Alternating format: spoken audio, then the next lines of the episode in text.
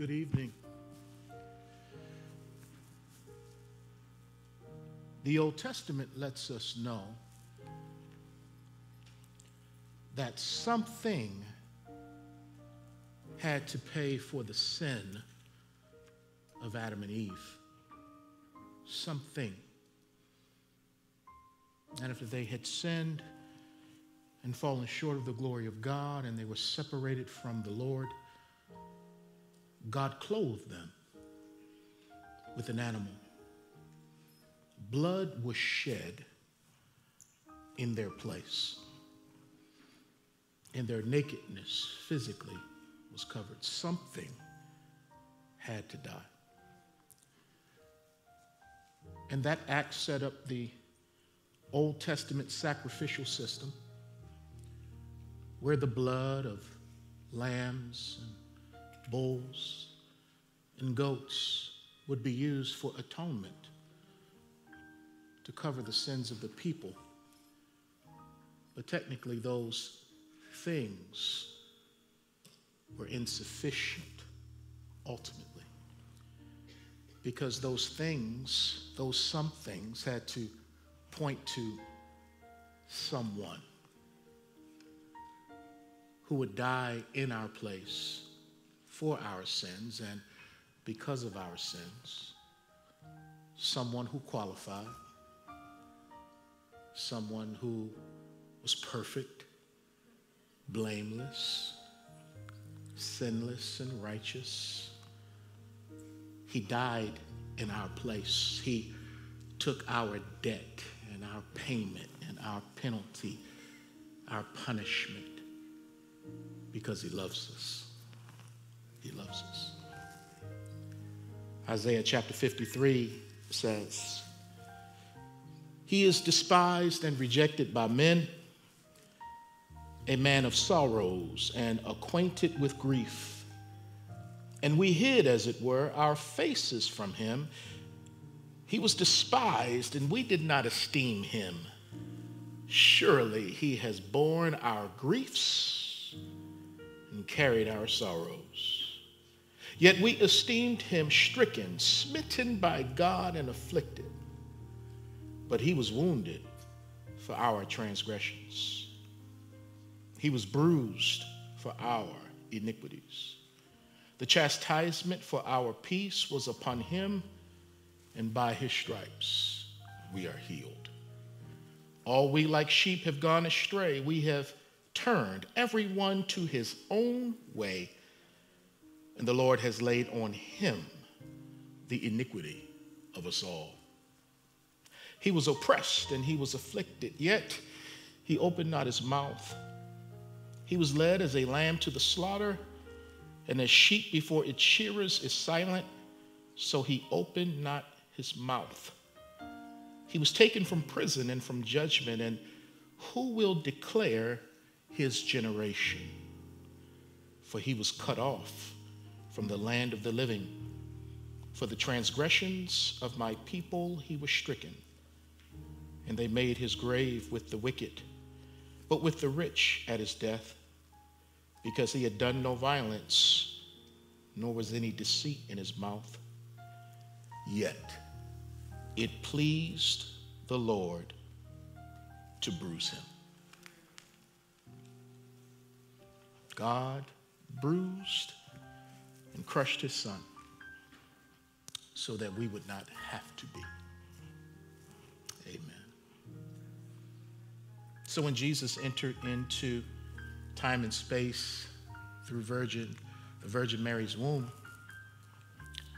he lived for 33 and a half years.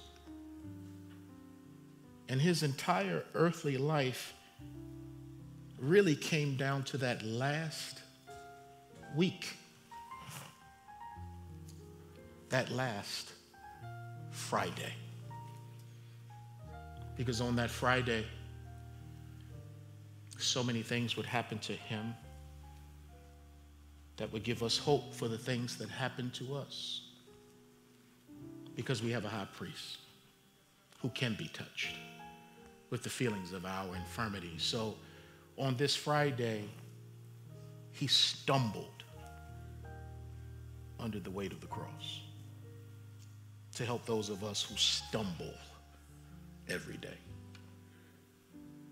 He staggered on this Friday 2,000 years ago because he knows that we stagger in our walk. He was lied on, betrayed, spat upon, mocked, beaten, forsaken, whipped. And he did all of that because of his love for us to set us free. Friday is good for us, but it wasn't too good for our God. As the son drank the cup, where he would be separated momentarily from his father as he bore our sins in his body. He sweat great drops of blood on Thursday night because of that cup. But he endured the cross and despised the shame. Tonight we're going to sit down in the weight of Friday. We know Sunday's coming and we thank God for Sunday, but we're not going to rush past today. Today must sober us. Today must humble us. Today must even silence us as we contemplate how blessed we are because of Christ. Tonight, seven speakers are coming. Because although the Lamb was silent, he did say a few words as he hung on the cross for approximately six hours from 9 a.m. till 3 o'clock p.m. our time.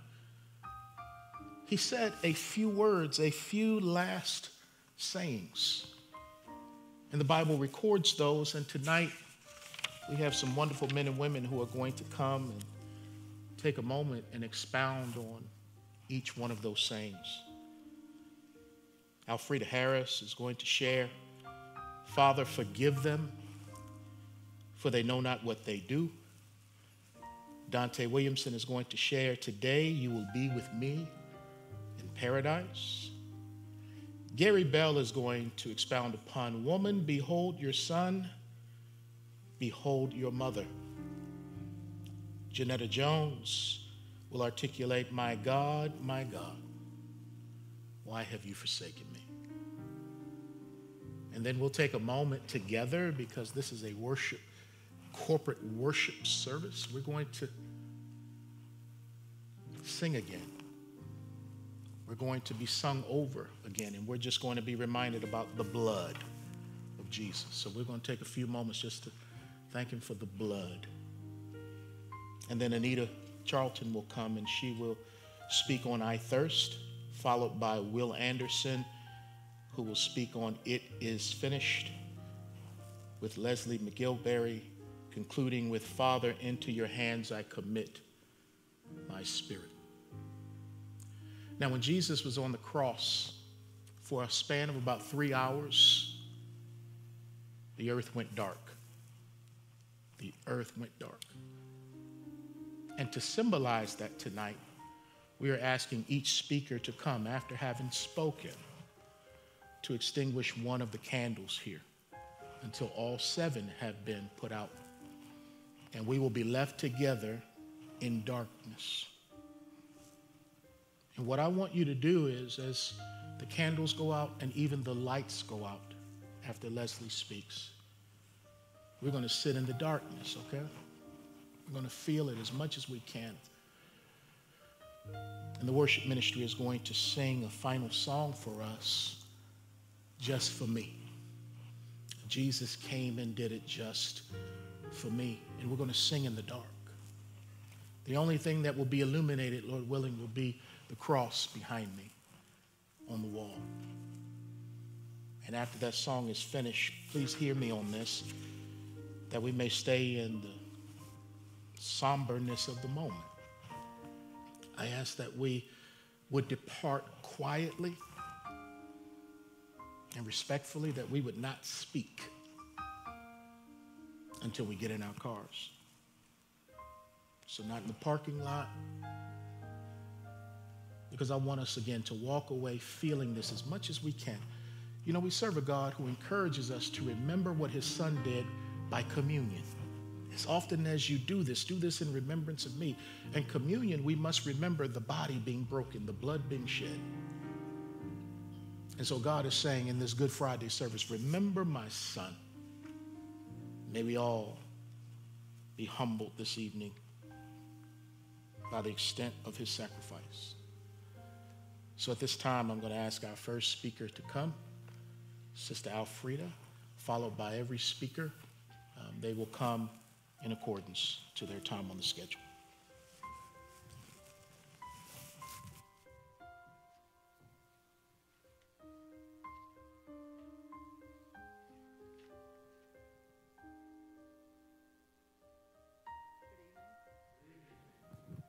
I'm really very happy to see everyone this evening. It's been a long time. So I will expound on the first of Jesus' seven sayings on the cross. Then Jesus said, Father, forgive them, for they know not what they do. And that comes from Luke 23 34a. And as Pastor Chris has already shared, this is Good Friday, Friday before the resurrection. And by now, Jesus has prayed in the Garden of Gethsemane. Pastor Chris alluded to that as well. And he was grieved. His disciples, they, they deserted him. He wanted them to watch and pray with him, but they couldn't. They fell asleep. Judas betrayed Jesus, and Jesus was arrested.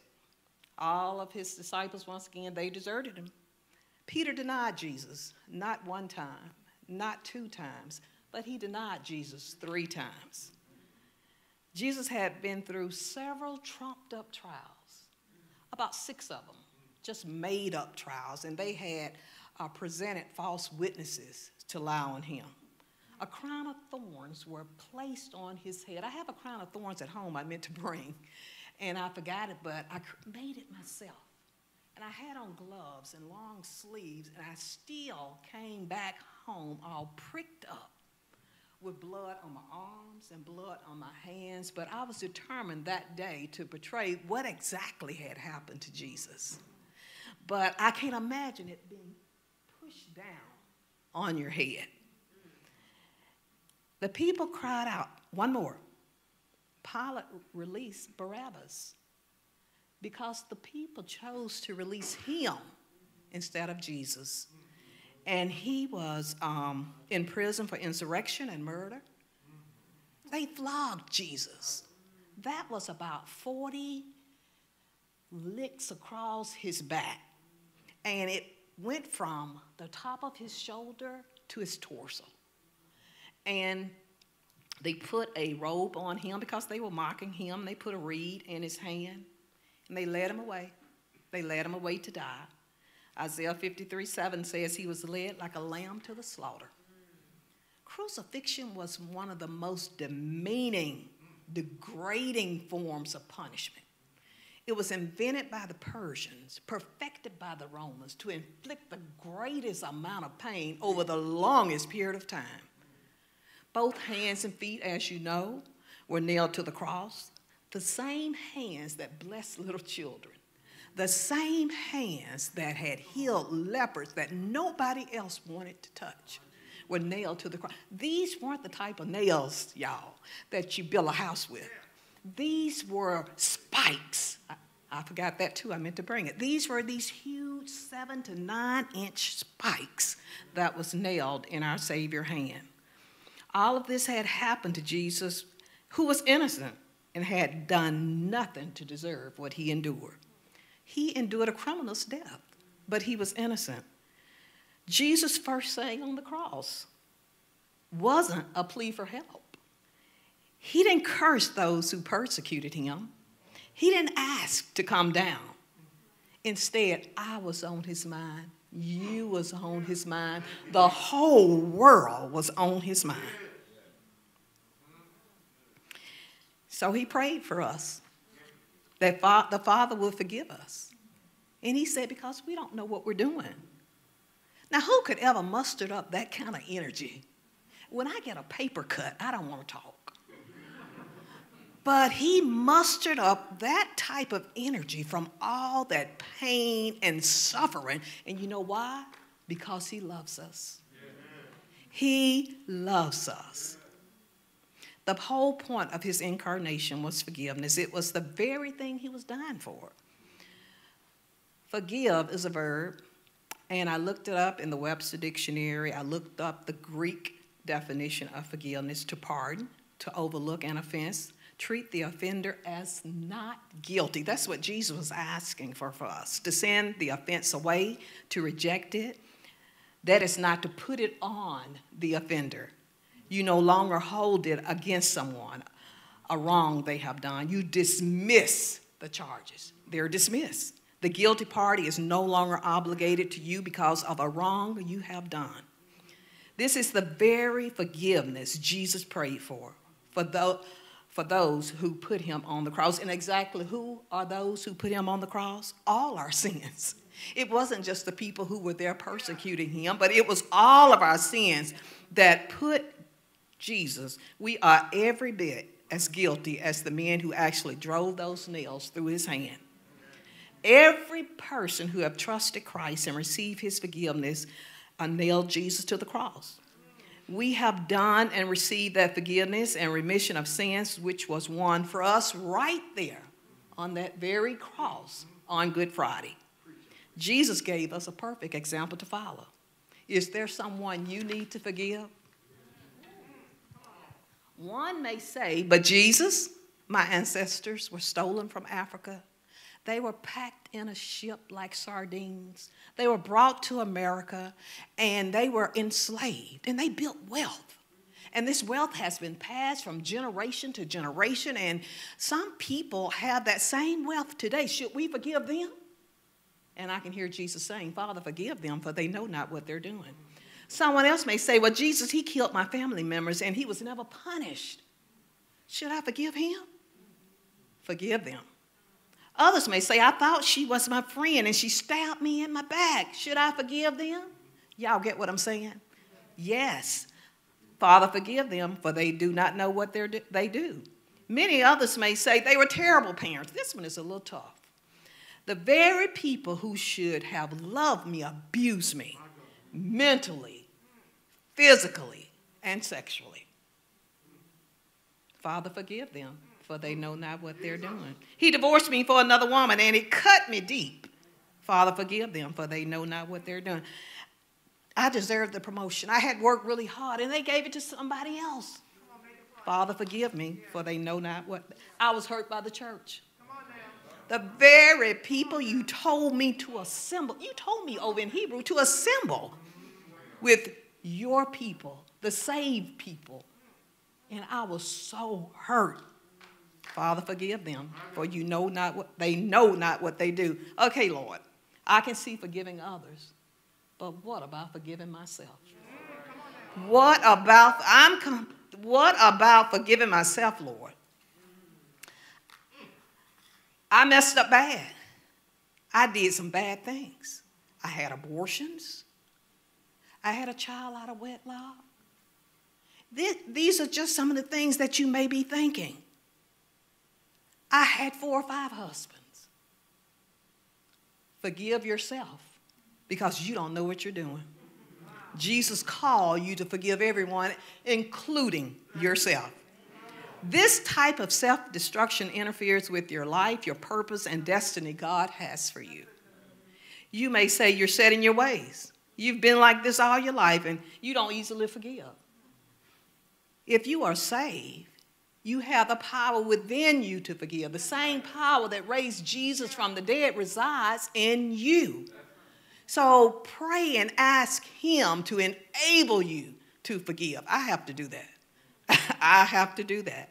Jesus exemplified perfect love and forgiving. We are called to do the same. An unforgiving spirit can cause a hardened heart towards others, emotional bondage. Your joy and freedom in Christ will be limited because you harbor resentment, it can have a paralyzing effect on your life. Ephesians 4:32 says, "And be kind to one another, tenderhearted." Now let me emphasize this: forgiving one another, even as God in Christ has forgave you. If you're like me, sometimes you don't want to forgive because if you do, it means you you were wrong about something. But let me just say, share this with you: being right is overrated. Forgiving is Christ-like. And God didn't wait on us to change to forgive us. Sometimes we're waiting around on people to change. We want them to come off drugs. We want them to stop running around. And we want them to um, do something they really can't do on their own. But Romans 5 and 8, and this is one of my favorite scriptures. But God demonstrated his love towards us that while we were what? Yet sinners Christ died for us on Good Friday. Now, this is Christ like forgiving when you can love someone that is sitting in their sins. And I want to leave you with three words that I saw on a billboard when I was um, either going to Atlanta or coming back from Atlanta a couple of weeks ago. It said, Forgive like Jesus.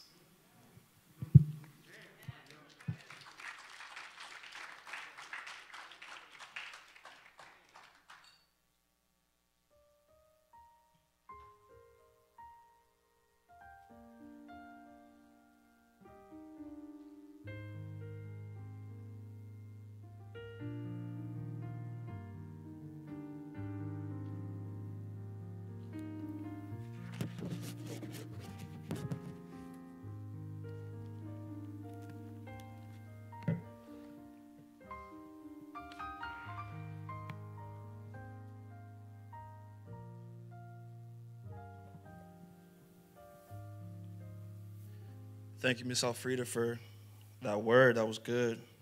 Being right is overrated. It's true. That's good. Well, today I'm giving a word on remember me. Remember me. Everyone say, remember me. Remember me. That was weak. Everybody say, remember me. Remember me.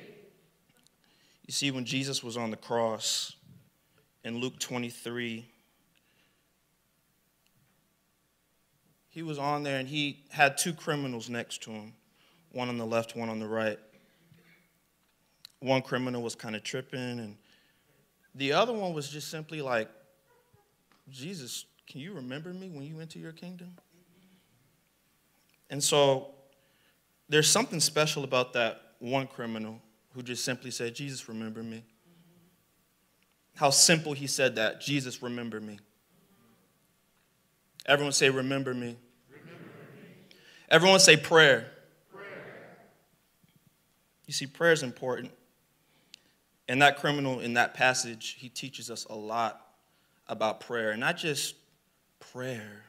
Oh, Jesus, thank you for coming down. And no, the simplicity of prayer.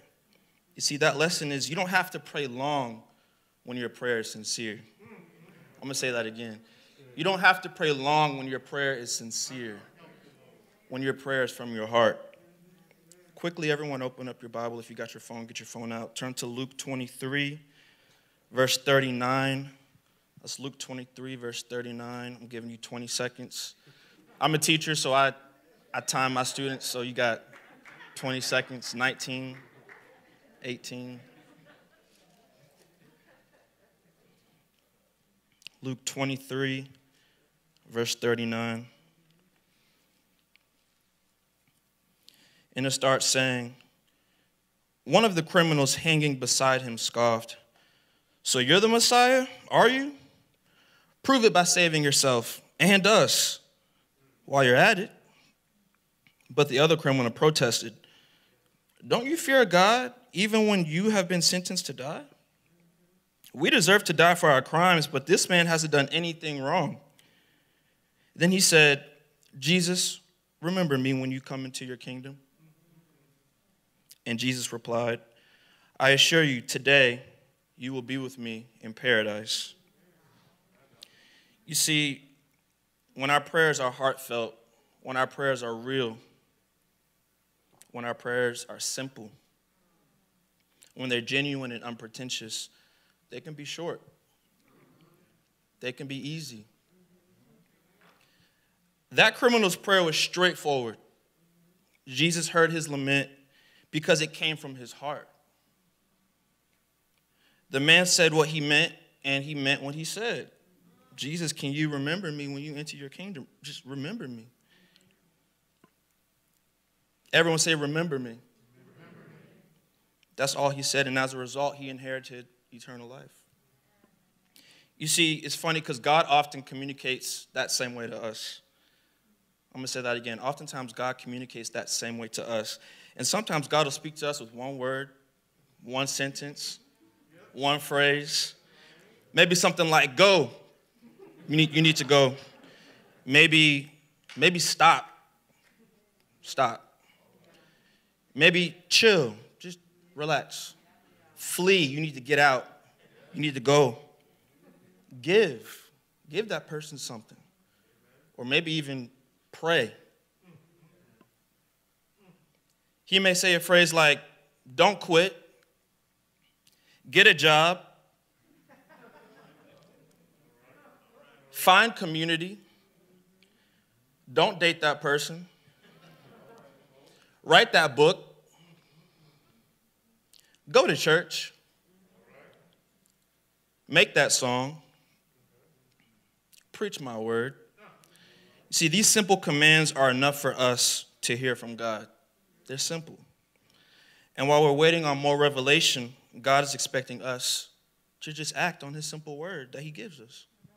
It's easy, it's concise, it's clear. If God can speak to us like that, we can speak to Him in simple ways as well. You see, Jesus warned His followers about, you know, making those long, ostentatious public prayers just so people can look at you.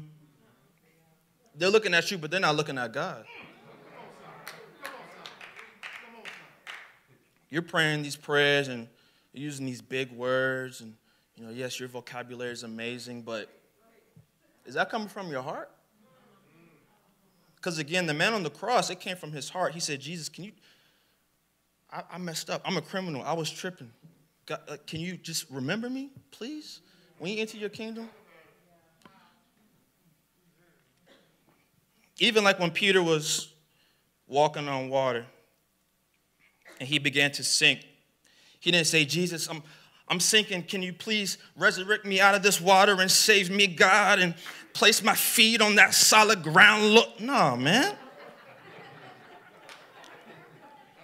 Peter said, What? He said, Lord, save me. It was clear and simple. It was concise. And Jesus answered that prayer and he saved Peter's life. A pastor named James T. Meeks said in a sermon once, Your prayers are precious to God. And I'm here to say, yes, our prayers are precious to God, but I feel like they're even more precious when they're heartfelt, when they come from our heart. Jesus wants to talk to you. Psalms 5 2 says, Hear my cry for help, my King, my God, for you I pray. It's funny because, you know, the devil, one thing he wants to conceal from you is how valuable heartfelt prayers are. He wants to hide the fact that your prayers, your heartfelt prayers, that's valuable to God. Mm. Satan does not want you to pray. He wants you to take those things out of in your hands and, and he wants you to keep them and he wants you to, you know, hold them in and be right, like you said, Miss Alfred. Like Mm. But when you turn it over to Jesus, uh, that wasn't good. When you turn it over to Jesus, when you turn those prayers over to Jesus, you take it out of your hands and you place them in His hands. Jesus, remember me. When you walk into your room and you close your door and you fall on your knees, you turn off your lights like we're going to do later and you pray, that's when it's real. That's when it's coming from your heart. Only God can work out those prayers. When they're sincere and they're simple, and you're not babbling, you're not talking too much. You see, God sees that. He sees your heart. He listens to you, He hears you, and He'll bless you. So, what is your prayer today? What is your cry today? We all have something that we're working on right now, something that we may be struggling with. Is it, Jesus, help me? I need help, Jesus. Is it, Jesus, forgive me? Is it, Jesus, heal me? My body's sick. Is it, Jesus, employ me? I need a job right now. Is it, Jesus, show me? Jesus, save me. Jesus, hold me. Jesus, revive me. Jesus, guide me. I need help. I'm lost. Guide me, God. Jesus, restore me. Jesus, pray with me. Whatever it is, fill in that blank. I want you to get your phones out right now. Get your phones out right now, and I want you to put it in your phone. Whatever it is for you, Jesus, blank me. Jesus, heal me. Jesus, help me. Jesus, take care of me. Jesus, heal me. Jesus, hold me. Some of you guys just, you just want to be held. Some of us, we just, we need a job. Jesus, employ me. I need another job. I'm falling behind on my bills. I need something. God, Jesus, employ me. Jesus, protect me. Some of us are walking into jobs. We need protection. Jesus, deliver me. Jesus, wash me. I'm, I'm dirty right now. God, cleanse me. Whatever it is for you, Jesus, blank me. Lock it in, put it in your phone, and pray on it. Don't just lock it in and go about your way. When you get home tonight, pray on it. However long you pray, whether it's five minutes, five hours, pray from your heart. Your prayers are precious to God when they're sincere and they're real. And He's listening and He's ready to intervene. And by the grace of God, paradise awaits. Thank you.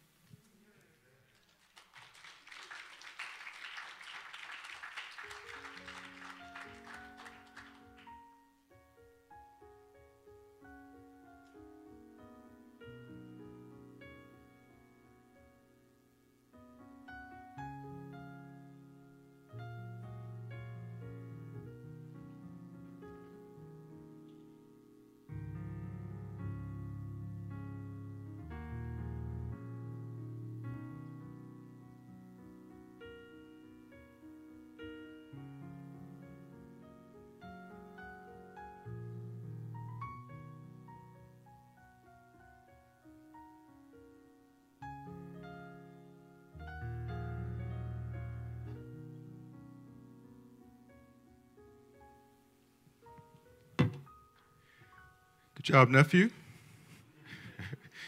Simple prayers. Amen. Well, good evening, family. My name is Gary Bell, and I have the honor of sharing with you the third statement that Jesus made while he hung on the cross. And it comes from John 19, verse 26 through 27. When Jesus, therefore, saw his mother and the disciple whom he loved standing nearby, he said to his mother, Woman, behold your son. Then he said to the disciple, Behold your mother. And from that hour, the disciple took her into his own household. These are great verses. Pastor Chris, thank you for asking me to be able to talk about these verses because I had a great time over the last week or so as I just dove into these verses and tried to understand and hear what the Lord wanted me to share. The main point is we see that Jesus is 100% God, and in his deity, he saves our souls. But he also is 100% man, and in his humanity, he provides for our well being while we're still on earth. So let's just take a step back and just look at these verses in the context of what Jesus was going through over the last couple of days. And so Jesus was tortured spiritually, emotionally, and physically. He was tortured spiritually. While in the Garden of Gethsemane with Peter, James, and John, Jesus looked to the disciples and said, My soul is deeply grieved and distressed. So he was tormented in his soul. And he walked a little farther, and then the Bible says he fell on his face and prayed, My father, if it is possible, let this cup pass from me, yet not as I will, but as you will. So he was tormented. And Luke even talks about his sweat becoming like drops of blood falling down to the ground. So, do you see Jesus' anguish in his soul being tortured spiritually? Jesus was also tortured emotionally. Jesus poured into 12 disciples, 12 men, sometimes 12 knuckleheads, for three years, only to have one of them, Judas, betray him for 30 pieces of silver, and one of his closest friends, Peter, deny him, as I think Sister Elfrida said, not once, but three times. Now, if you've ever poured into somebody with your heart and you've mentored them and you've tried to disciple them, only for them to then turn around and kind of kick you to the curb or not want to keep the relationship, you know how hurtful that is. You know how emotionally torturing that is. And that's exactly what happened to Jesus. He was even rejected by his own people when they asked Pontius Pilate to free Barabbas, a known criminal, and they said of Jesus, Let him be crucified. So he was denied and he was rejected by his own people. But Jesus was also physically tortured. As Sister Elfrida talked about, they took the, the crown of thorns and pressed it on his head and into his flesh. They spat on him and they beat him. The Bible says that they flogged him and they whipped him. I don't know if any of you saw Mel Gibson's Passion of the Christ, but in there they have a scene where Jesus is being flogged. And I went back this week and looked at the five to seven minute scene there. And in there, it shows the Roman soldier hitting him with the cat of nine tails. Now, the cat of nine tails are cords that are woven together with the handle, and they're nine separate cords. And on the, uh, on the tips of the cords, sometimes they put metal so that when it hits you, it inflicts more pain and more damage. And in, this, and in the movie, it shows the soldier hit Jesus, and the, the, um, the metal was lodged in his side. And so he rips it out and rips off parts of Jesus' flesh. Jesus was so exhausted at the end of all of this as he's carrying his cross to be crucified, he couldn't even carry it. And the Roman soldiers had to grab an African, Simon of Cyrene, in order to help Jesus carry his cross. And we know that he was crucified and he had spikes driven through his hands and through his feet. So, do you get the mental picture that I'm trying to paint of Jesus in the context of these two verses, there he was hanging on the cross, suffocating, because that's how you died from being crucified. You suffocated. He's being tortured spiritually, emotionally, and physically. But yet, he was able in that moment to be able to look out in the crowd and spot his mom, Mary, and look at her and also find the disciple who was nearby, John, whom he loved, and say, Woman, behold your son. And he looked at John and said, John, behold your mother. In his deity, he was in the middle of paying for Mary's sins. Yet in his humanity, he was providing for her well being on earth. He does the same for us. I think of the song that we sang as children red and yellow, black and white, we're all precious in His sight. Jesus loves the little children and the big children of the world. But not just, He doesn't come just to save our souls, but He comes to provide for our well being before we get to heaven so that we might have life and have it more abundantly. Family, we serve a great Savior. Amen.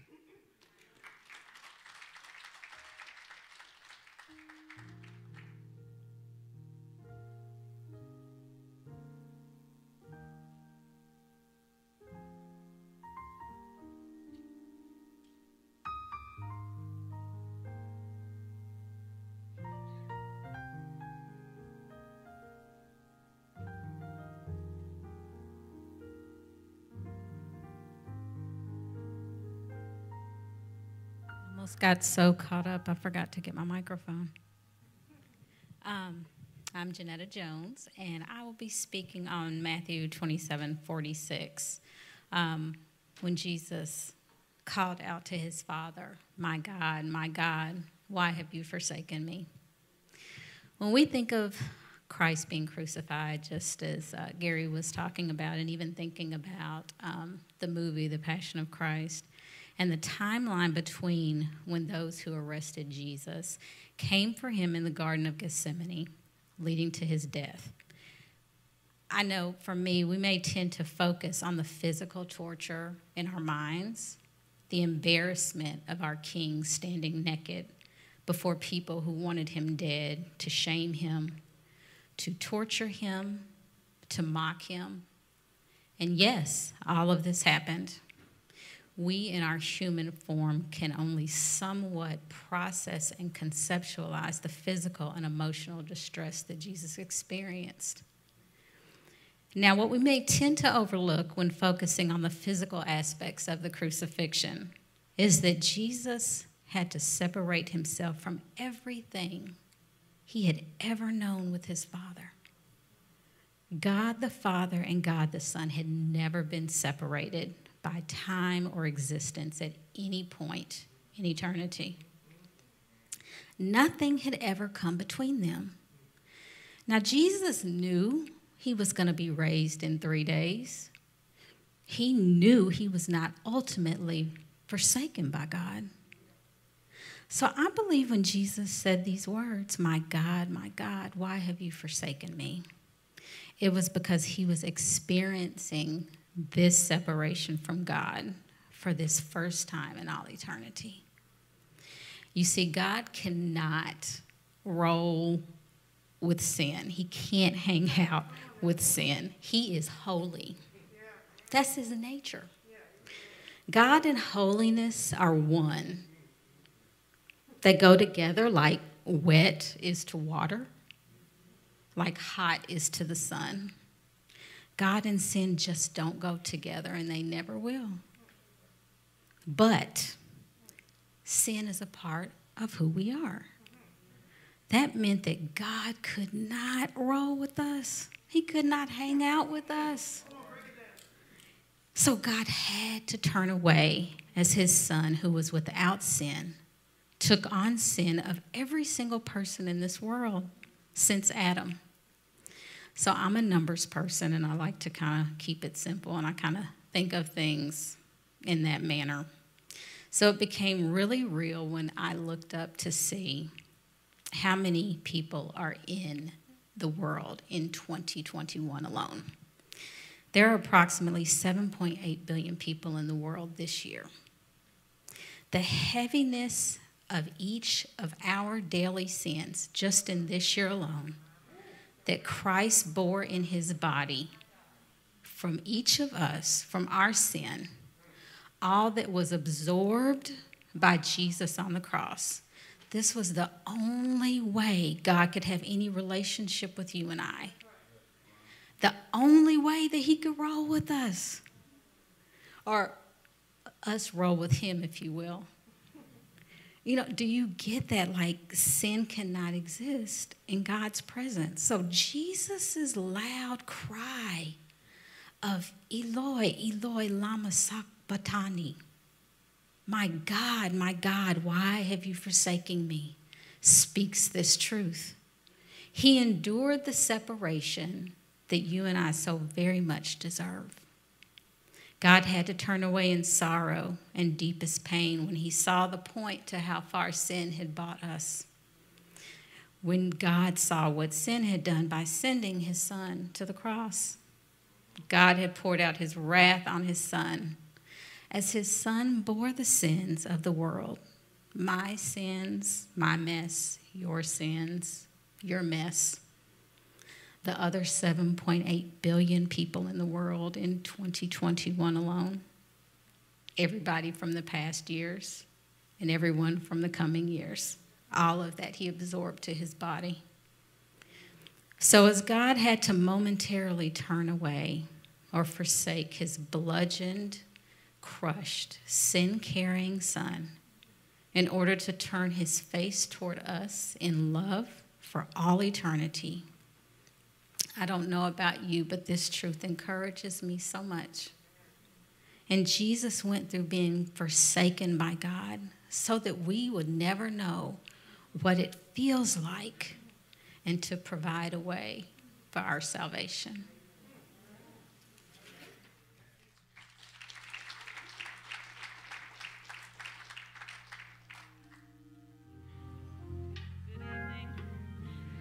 My name is Anita Charlton.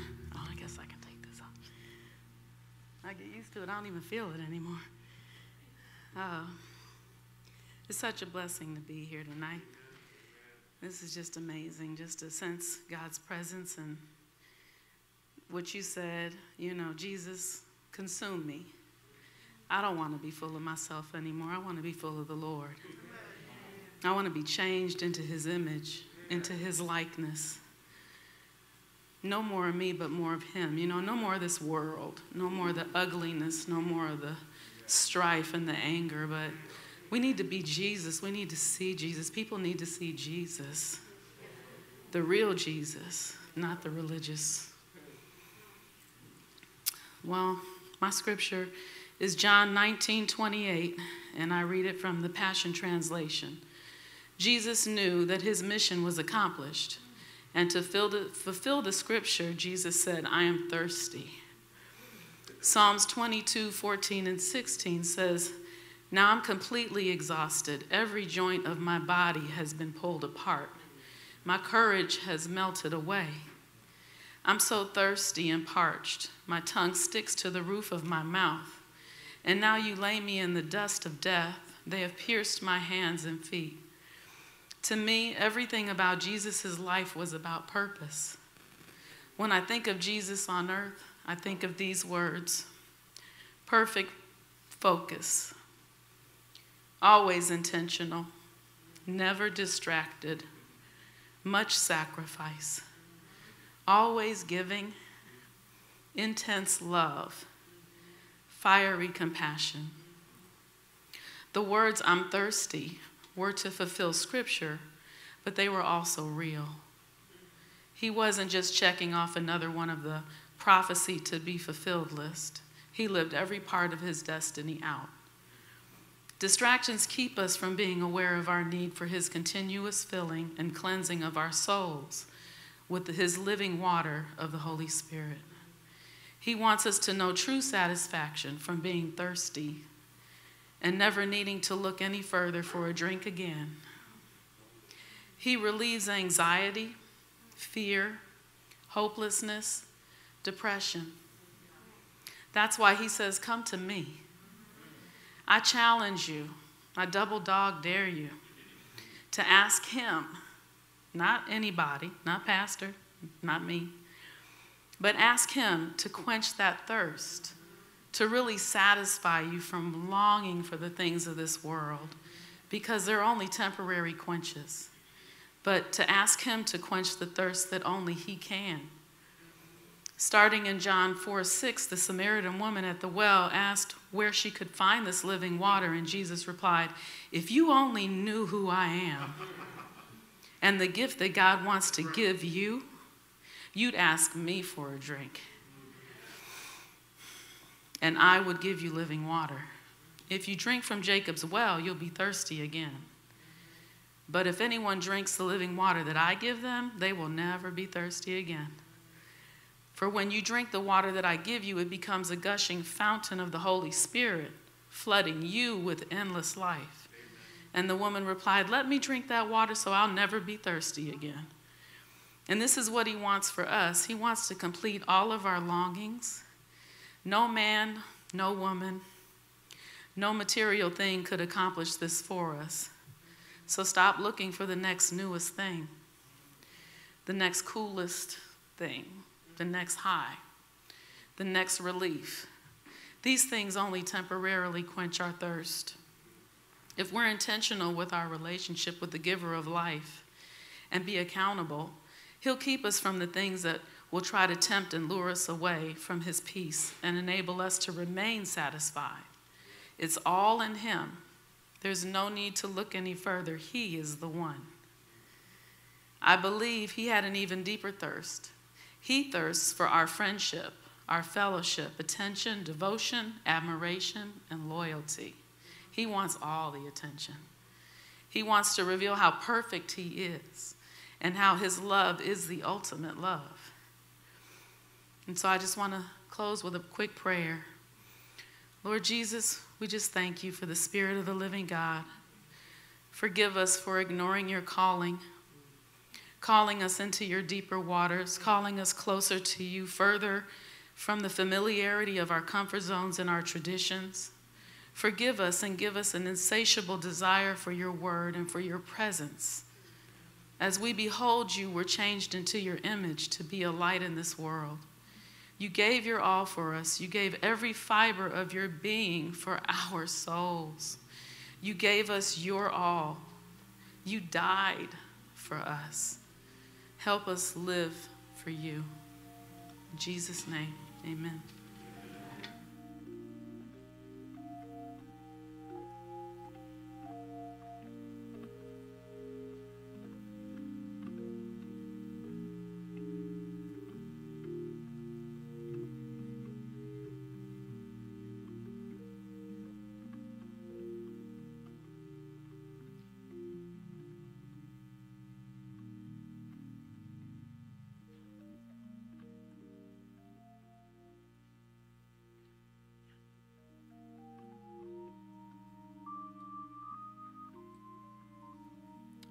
Good evening, church.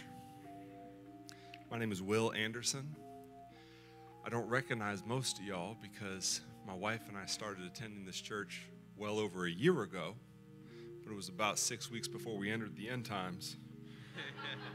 So if you're not in my small group or in the worship band, I don't know you yet.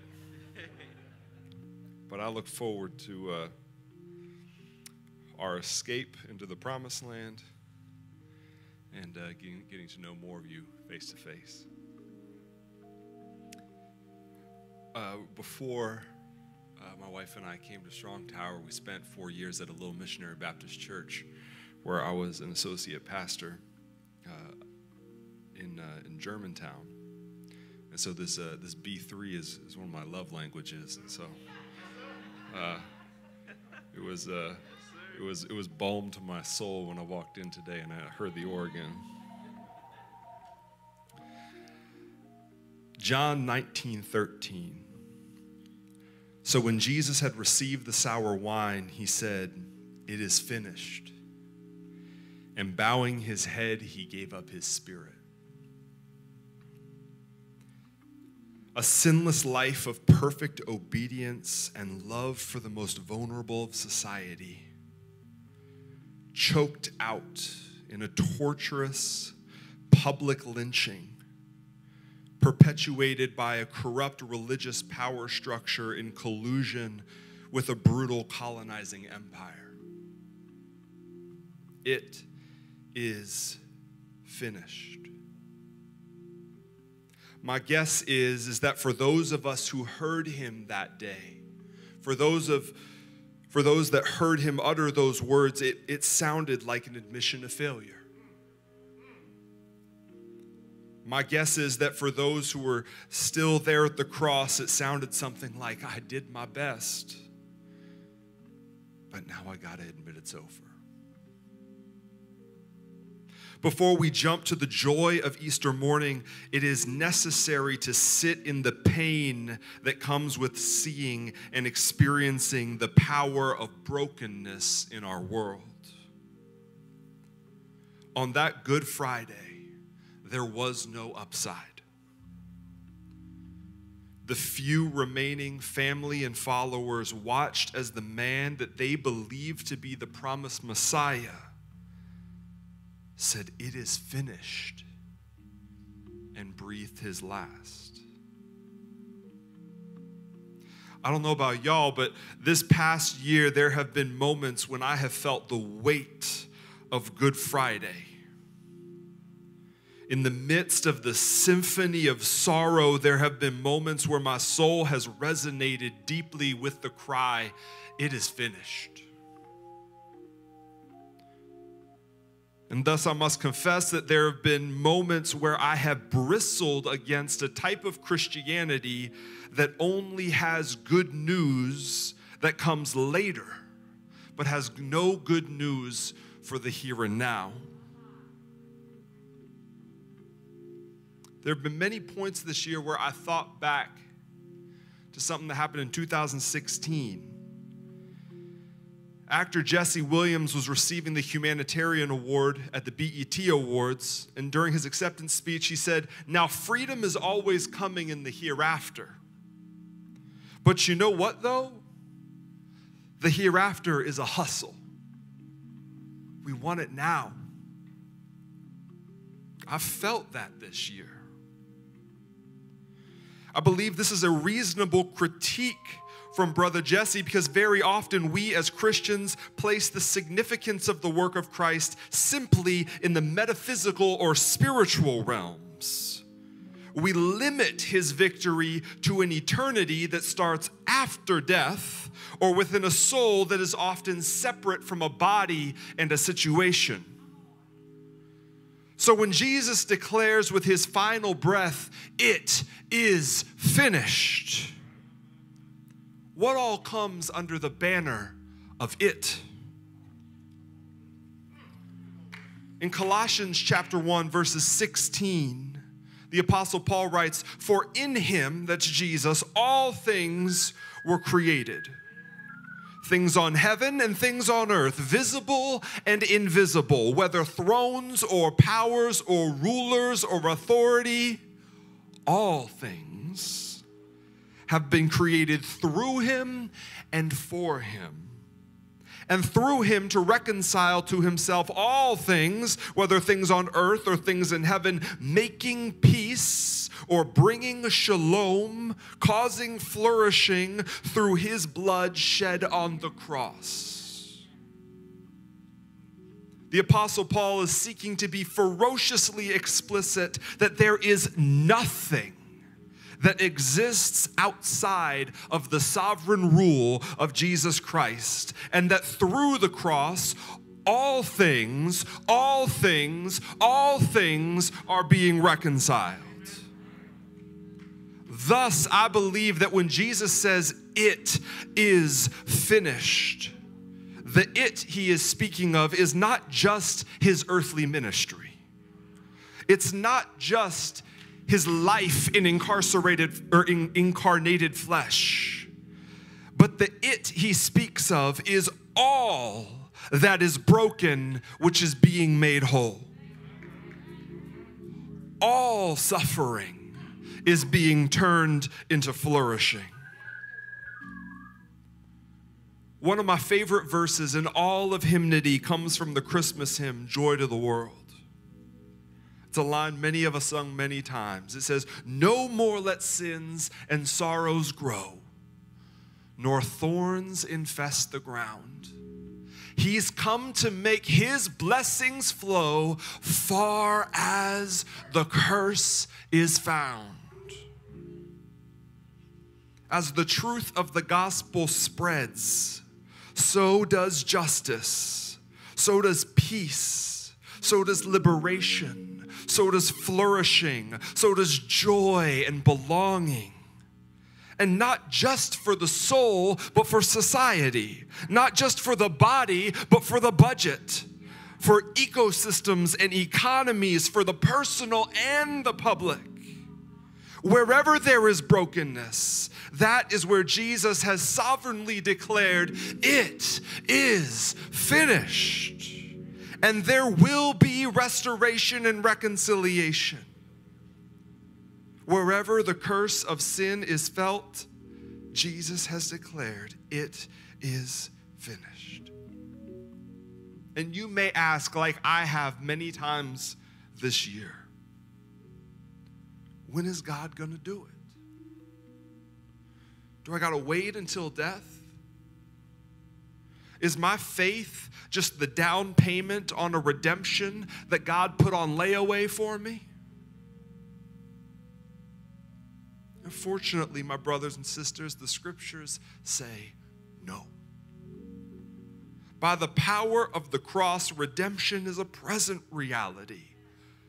We sang this uh, two, two weeks ago in worship. Psalm 27 13. I remain confident of this. I will see the goodness of the Lord. And I'm thankful for our brother Jonathan who added, in the land of the living, because that's the full verse. There have been plenty of seasons in life in which I have I've held on to that, but I need that last little portion of the verse.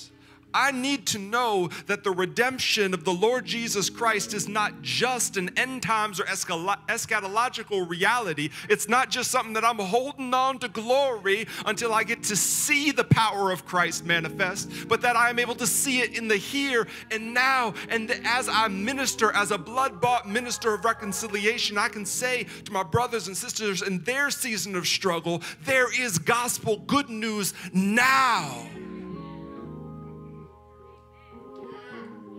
And so, my brothers and sisters, I invite you into the struggle, the daily tension of following the Jesus that declares, It is finished.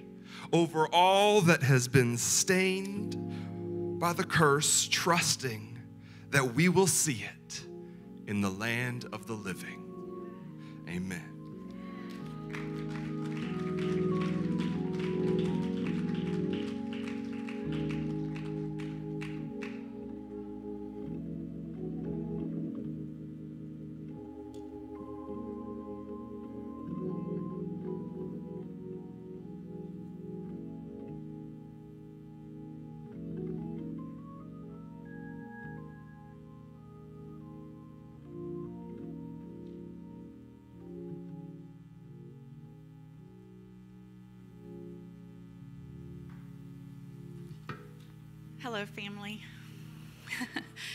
Good to be here.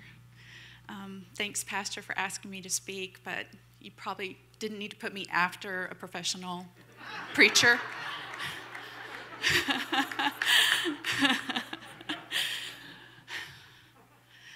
Luke 23 46.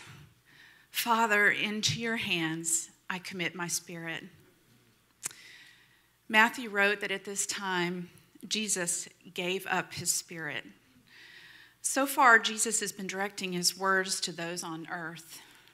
Now that it's finished, he speaks to the Father. In his strong time of need, Jesus reaches upward to the Father with confidence. What effort it must have taken to say in a loud voice, hanging on the cross, in the throes of death, since he was speaking to God, he could have easily prayed those words. So I believe we were meant to hear this final dedication of his soul. Father, into your hands I commit my spirit. With these words, Jesus is quoting Psalm 31, which is often rendered, Into your hand I entrust my life. In death, Jesus is entrusting his life to God. He believed that even in death, the safest place for his spirit was in the hands of God. And yet, we should not believe for a second that he couldn't have chosen life at that moment because he was still divine. He had told his angels to stand down, but he could have called them to his rescue. It was always his choice to die. But with these words, he's making an extraordinary statement to the Jews who heard him. He was asserting that there was eternal life. In life and death, we belong to God. Father, into your hands. One of my favorite images is when Moses asked to see God. It's described in Exodus 33. And God agreed, but told him he could not see his face. So God placed Moses in the cleft of a rock, and when his glory passed by, God put his hand over the opening to the cave until he had passed. Um, and that has given me comfort over the years um, to imagine a hand that is big enough to cover a man standing in a cave. And I imagine myself cradled in those hands. Scripture also describes those hands as mighty and heavy. Those hands uphold us, Psalm 63. They guide us, Psalm 139. We are the work of his hands, Isaiah 64. And no one can snatch us out of his hands, John 10. Jesus is showing us the only safe place for our souls is in God's hands. I've had two friends that have battled late stage cancer this year one of them a colleague from Siloam Health, where I worked for seven years. She passed away this week. Um, but a few weeks ago, when she had entered hospice and it was clear that she was in the last days of her life, Siloam wanted to dedicate an exam room to her in her, in her honor. She was a volunteer healthcare provider at Siloam for over 20 years. Um, and it was like a living memorial service when she came, now weakened to the point of needing to be in a wheelchair, to see the unveiling of this room. Many people watched on Zoom from all over the world, but I felt blessed to be there in person. Um, and her business partner, a doctor, spoke about volunteering at Siloam with Krista, where almost all of the patients are foreign born and don't speak English. And he told the story of arrogantly entering the exam room with Krista without first reading the patient's chart and proceeding to speak to the patient in broken Spanish, only to discover that they were Egyptian and spoke Arabic and some English. and he described being paralyzed with mortification and turning speechless to Krista, where he saw only compassion in her eyes. And she gently began the examination on her own, but drew him back into the conversation. And he summarized his memorial by saying, Krista always treated me better than I deserved. Is that not our God? Y'all, is that not our God? When we, in our in our arrogance or our ignorance or our brokenness or our humanness, we mess up so badly that we are paralyzed in shame. We finally turn to our God and we see nothing but compassion as He gently draws us back into the business of living.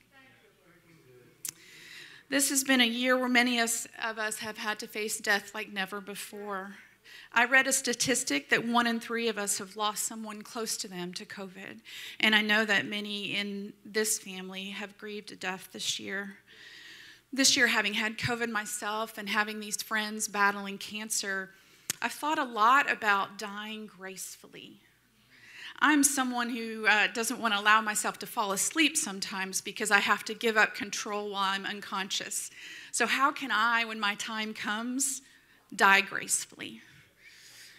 I've decided that dying gracefully is the same as living gracefully. Jesus told his disciples in John 14, Because I live, you also will live. 1 Peter 2 4 says, We are to come to him as living stones, rejected indeed by men, but precious to God.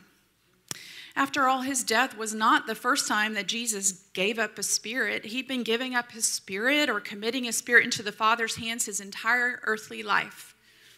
And when his days were nearing the end, he said, Not my will, but yours. And we too choose a daily habit of giving up our spirit or committing to trust Him. It's those little but consistent actions of surrender, of abandonment to the will of God, so that when death comes, it's just another daily decision. Into your hands, I commit my spirit. I think it's important for us to sit with the death of Christ, to sit in Shiva, if you will, on this Good Friday. But death and life are different sides of the same coin for us, for those in Christ, because it's only through Christ's death that we have Christ's resurrection in life.